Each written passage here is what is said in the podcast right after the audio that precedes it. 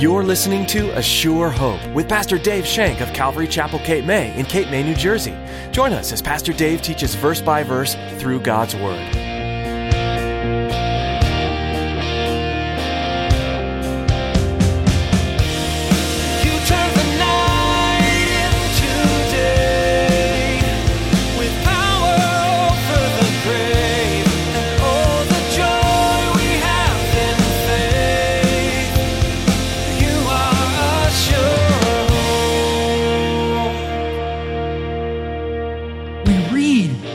First chapters of Acts when he goes to Corinth how the Lord appears to him and encourages him and gets him all excited to him and fires him up. See, the Lord appears just when we need him most, when we're discouraged, when we're down and out, when we think we're done, we failed. Oh Lord, what have we done? We failed you again. No, no, no. I'm here. Let's get moving. I said it, you believe it, it's settled. Move. That's what I see happening here. God shows up when we need Him the most. Even when we fail, we have the best cheerleader in our Heavenly Father. He encourages us to stand up and try again right away, and gives us the strength to keep going. Pastor Dave today will remind us how incredible our God truly is, and how we can rely on Him always. Now, here's Pastor Dave in the book of Judges, chapter 7, with part 3 of his message How Many is Too Many? You are a God loves to do the impossible. God loves to do the impossible. He loves to work in the realm of impossible, and He chooses the foolish things of the world to confound the wise, and I'm the biggest example of that. God loves the impossible, and sometimes He puts us in impossible situations. He puts us in impossible situations so that we will do nothing but trust in Him and allow Him to shine and show through. And then give Him the glory. Someone once said, if you can explain what's going on in your ministry, God didn't do it. I like that. I like that. If you can explain what's going on in your ministry, God didn't do it. I've told you before, I'm just a spectator here, folks, and I love what the Lord's doing, and I love watching what He's doing, and I love seeing all the wonderful things that He's doing here in Lower Township. But Gideon does exactly what the Lord tells him to do, and he's left with 300 men. One person I remember hearing said there were 300 middle aged bald guys. 300 men are left. 300 guys. The odds went from 4 to 1 to 451. But, pretty interesting when you do some studying, that in 1 Kings 18, it was Elijah against 450 of the prophets of Baal, another 450 to 1 and God showed himself strong. We all know the story, the same odds. See, God wants to show the world his strength. He wants us weak and humble. When we're weak, what happens? He's strong. When we're weak, he is strong. If you are in a weak and vulnerable position, God can show himself strong on your behalf because he's looking around to do that. People around you see an impossible situation. Think, oh man, you're never going to get out of this. I don't know how that's going to happen to you, but God provides. When our two kids graduated from high school, the twins graduated from high school in 1995, it was time for them to go off to college. Woohoo! And even in 1995, college was no small penny. One of them wanted to go to Drexel, which at that time was only $21,000 a semester. The other one wanted to go to West Chester, which was out of state tuition. We'll pray for you guys. We'll pray for you. It's going to be great. Well, praise God, they both graduated from their schools, Drexel and West Chester State. To this day, we have no idea, but the Lord miraculously did wonderful things. That's what you do. God put you in impossible situations. Impossible situations with our finances, with our relationships, with our families. He puts us in impossible situations at our workplaces. Why? So that He can show Himself strong when we rely on Him. If you're in an impossible situation, you go, all right, I'll take care of this. I know God's up in heaven going, okay. And He watches as we try to go through.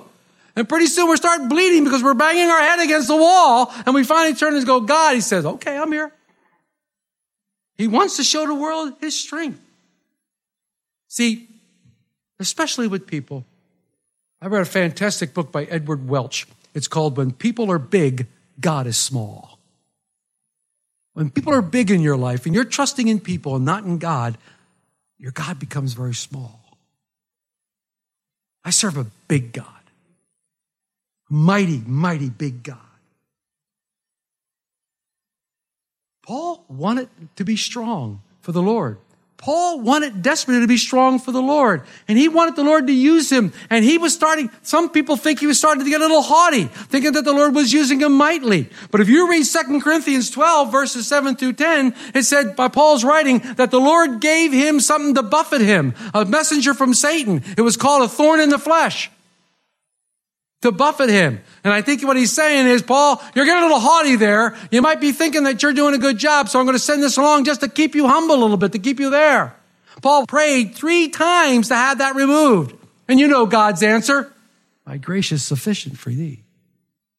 For my power is made perfect in your weakness.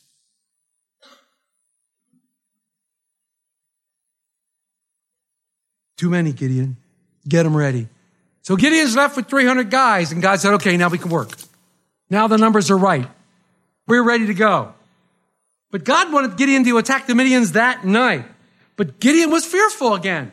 Gideon becomes fearful. Look at verse 9. And it happened on the same night that the Lord said to him, Arise, go down against the camp, for I have delivered it into your hand. But if you are afraid to go down, go down to the camp with Purah, your servant and you shall hear what they say. And afterward, your hands shall be strengthened to go down against the camp.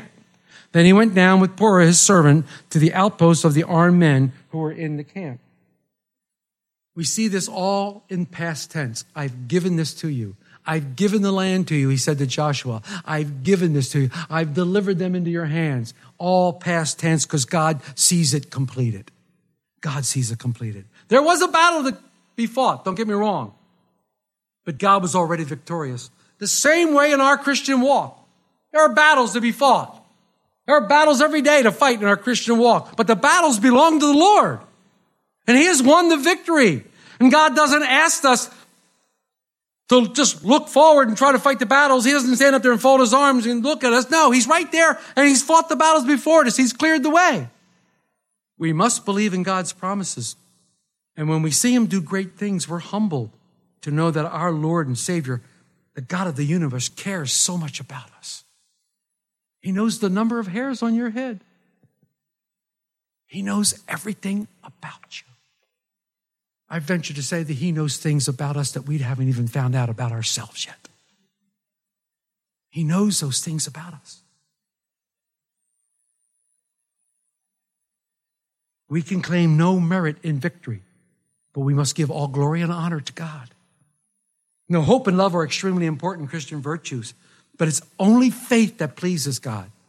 Only our faith that pleases God. And there's an old formula that has been tried and true and has been proven to be true. And it's a three step formula. And I'm going to give it to you today. God said it. I believe it. It's settled. The formula. God said it. I believe it. It's settled. God being ever faithful gives Gideon yet another sign to encourage his faith. Let's look at, go from 10 to 14. But if you're afraid to go down, go down to the camp with Purah, your servant, and you shall hear what they say, and afterward your hand shall be strengthened to go down against the camp. Then he went down with Purah, his servant, to the outpost of the armed men who were in the camp. Now the Midianites and the Amalekites and all the people of the east were lying in their valley as numerous as locusts, and their camels were without number as the sand of the seashore in a multitude. Must have been some sight to see all these animals there and all these people. And when Gideon had come, there was a man telling a dream to his companion and said, I had a dream, and to my surprise, a loaf of barley bread tumbled into the camp of Midian. It came to a tent and struck it so it fell and overturned, and the tent collapsed. Then his companion answered and said, This is nothing else but the sword of Gideon, the son of Joash, a man of Israel. Into the hand God has delivered Midian to the whole camp. a loaf of barley Something as humble and simple as a loaf of barley. God is going to defeat the Midianites with a loaf of bread. I love it. I love it. I just love it. You don't want to go down there by yourself? Take your servant. God is always willing. Moses, if you don't want to go, take Aaron with you. Take Aaron. I'll let him. Then Moses does all the work anyhow. They hear this conversation. Here, God is confirming what's going to happen. What he's already told Gideon, God is confirming it through a dream. I love that. God humbled them. He said, Well, we're going to knock over. It's going to be a giant loaf of bread. Roll through the camp and take out the Midianites. They're going to call it the sword of Gideon. You got to like this. If you don't think God had a sense of humor, I don't know, man. Look at verse 15. I love verse 15. I love verse 15. And it was so when Gideon heard the telling of the dream and its interpretation, he worshiped. He worshiped. This is significant in our story. It shows us now where Gideon's heart is. The heart that started in a wine press hiding is now totally solid for the Lord. And when he sees the Lord's hand at work, when he sees this and hears it and knows it and is encouraged, first thing out of his mouth is, Praise you, Lord. And he worships him. I can imagine him falling down at this point and worshiping. It must have been a wonderful sight. We cannot be successful warriors in this battle called Christianity until we are successful worshipers of the one true living God. If you are not a true living worshiper of the one true living God, you cannot be successful in the Christian life. We must worship him in spirit and in truth. For God is spirit. We must worship him that way. And so it was when Gideon heard the telling of the dream and its interpretation that he worshiped. Now he's all confident. Now he's all ready to go. The Lord has done it. The Lord, he believes. I mean, how many times do we have to be told? How many times do we have to be told before we actually believe? Before we actually take it into our heart and believe? How many times do we have to be prayed for? How many times do we have to really know it? How many times do we have to see it? We're so carnal. And I'm as bad as any one of you. We have to be shown so many different times, but God said, no, you walk by faith, not by sight. But God continues to encourage us and encourage us and encourage us. And it's neat because when you look at this thing, I think of the apostle Paul, and I had this conversation with Bill the other day. The apostle Paul, coming from Athens, basically like a dog with his tail between his legs because he thought he did a horrible job. There was no salvation that we read of the Athens philosophers.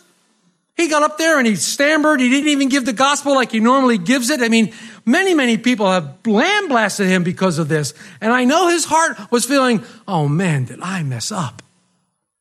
We read in those first chapters of Acts when he goes to Corinth how the Lord appears to him and encourages him and gets them all excited to him and fires them up.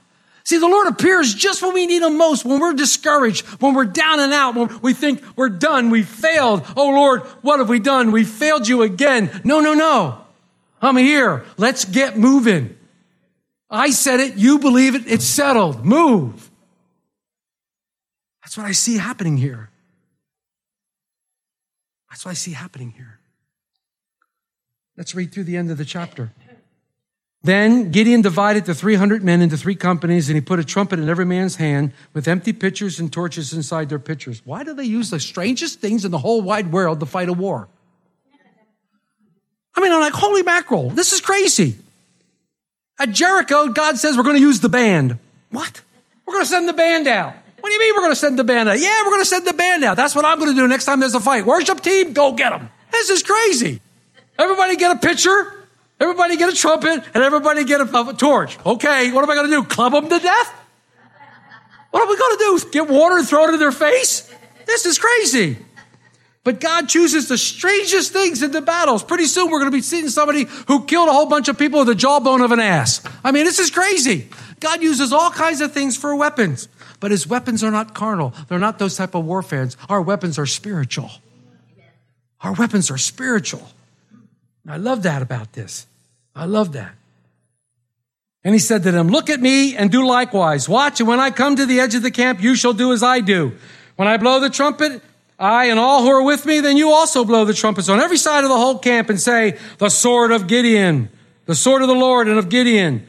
So Gideon and the hundred men who were with him, remember they divided in hundreds, there was three sections, came to the outposts of the camp at the beginning of the middle watch, just as they were had posted the watch, and they blew the trumpets and broke the pitchers that were in their hands. Then the three companies blew the trumpets and broke their pitchers. They held the torches in their left hands, and the trumpets in their right hands for blowing them. They cried, the sword of the Lord and of Gideon. And every man stood in his place all around the camp. And the whole army ran there and cried out and fled. And the 300 blew the trumpets, and the Lord set every man's sword against his companion throughout the whole camp. And the army fled to Beth Acacia towards Zaratha, as far as the border of those guys by Tabbath. And the men of Israel gathered together from Naphtali, Asher, and all the Manasseh and pursued the Midianites. Then Gideon sent messengers throughout the mountains of Ephraim, saying, Come down against the Midianites and seize from them the watering places as far as Beth Barah and to the Jordan. And all the men of Ephraim gathered together and seized the watering places as far as Beth Barah and the Jordan. And they captured two princes of the Midianites, Oreb and Zeb. They killed Oreb at the rock of Oreb, and Zeb they killed at the winepress of Zeb. They pursued Midian and brought the heads of Oreb and Zeb to Gideon to the other side of the Jordan. The Lord encouraged Gideon and he was ready. He got great courage from the Lord's encouragement. He was ready to roll. He said, Follow me and do exactly as I said. He's a true leader now. He's a true leader. Follow me and do as exactly as I said. Exactly as I say. He has come a long way from that threshing floor. He's come a long way of being hiding coward in that threshing floor. It's amazing what the Lord can accomplish with a willing and available heart, even a heart that has little faith. It's amazing what the Lord can do. I wonder what all that sounded like. All that hooping and hollering, they're blowing the trumpet. The trumpets are called shofars, by the way. The ram's horn, blowing the shofar. They're screaming the sword of the Lord and the sword of Gideon. Of course, this is what the guy said. The guy in the dream said, It's the sword of the Lord, it's the sword of Gideon. Imagine they're breaking the pitchers and there's all this loud stuff. The guys are jumping up out of their tents and are running around. It must look like a Chinese fire drill. Everybody's running around their own way, bumping at each other, falling over. They don't know what they're doing. And finally, they're starting to kill each other. They're starting to have each other. They're starting to fight with each other. There was mass confusion. And then they said, We're out of here, Jack. And they all left. They all fled.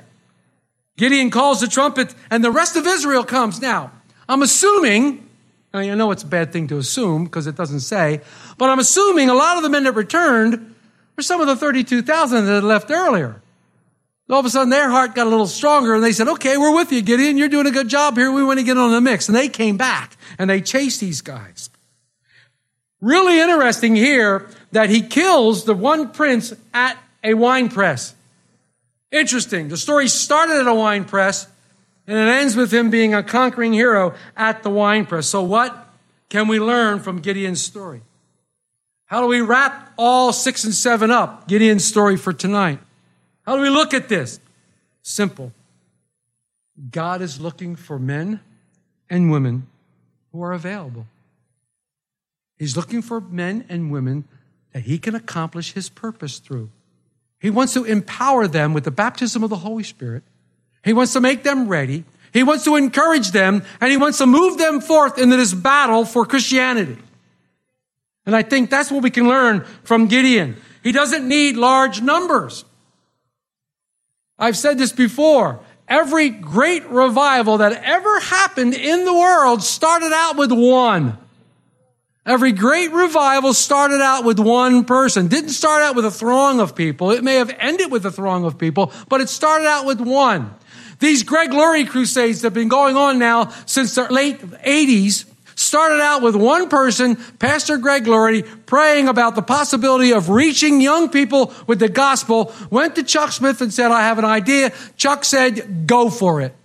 And now it's in all over the world, huge stadiums, many, many people all over the place, and people are coming to the Lord.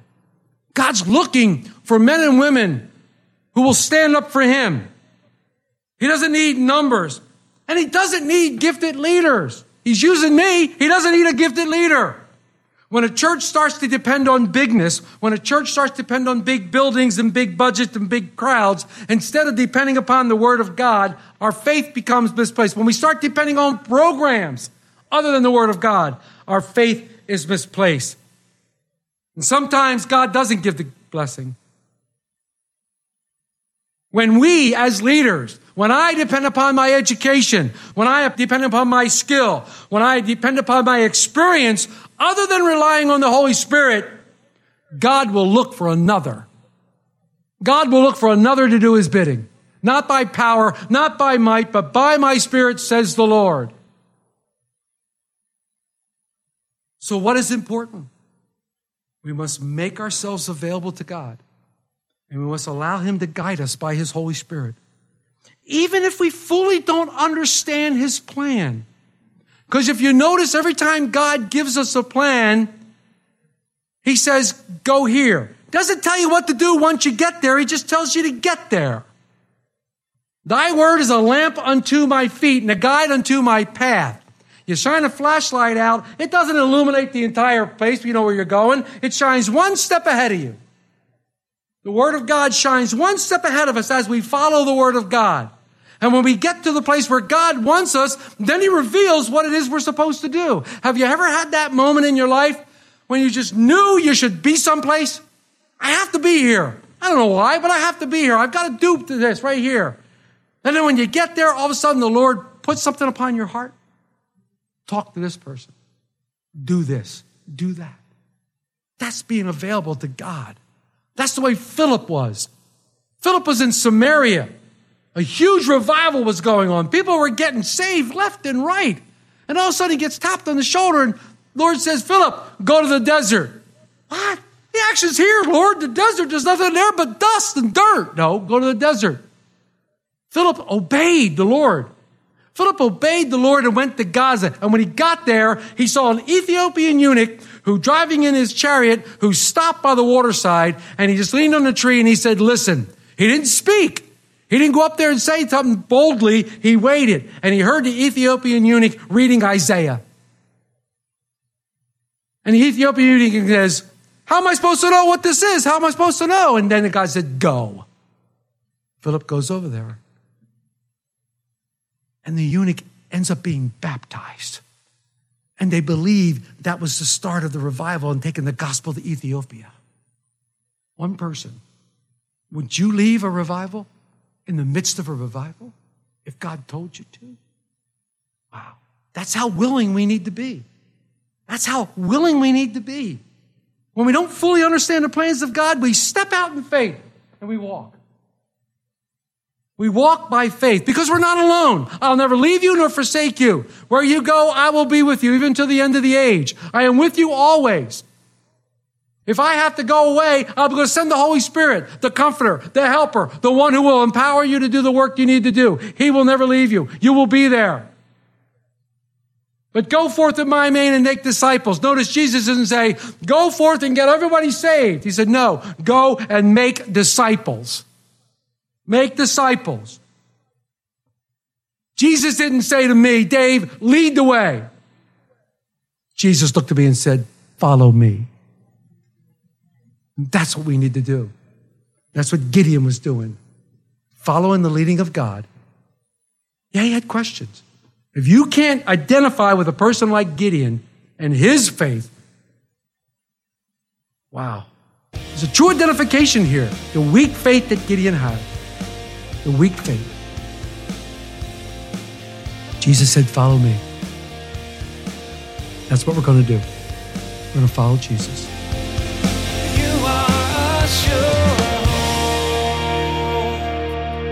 The Old Testament book of Judges that we've been studying with Pastor Dave Shank gives us a glimpse into the intriguing history of the nation of Israel. The continuous pattern we discover finds them following God, then turning away from Him, becoming aware of their sin, and finally repenting and stepping back into God's path. Each time, God brought a judge to lead them creatively back to Himself, showing His power and mercy time and time again. Israel's history is one we still see today. Many of us fall into the same cyclical relationship with God. We follow Him for a time, fall into sin, and need to be reminded of our errors. God is always faithful to forgive us, though, when we come to Him in repentance. His mercy is new every day and is big enough to cover every sin. We are so glad you tuned in today to A Sure Hope. We hope you've been encouraged by what you heard. If you have any questions about this ministry, or if you want to know more about the forgiveness God can offer you, please give us a call. Our phone number is 609 884 5821. We'd love to pray with you, and we'll do our best to answer your questions. That phone number again is 609 884 5821. If you'd like to listen to more teachings from A Sure Hope, just visit our website, ASureHoperadio.com. Feel free to download and share Pastor Dave's teachings or subscribe to our podcast on iTunes. Thanks for being a part of our time here today, and we hope you'll join us again on A Sure Hope.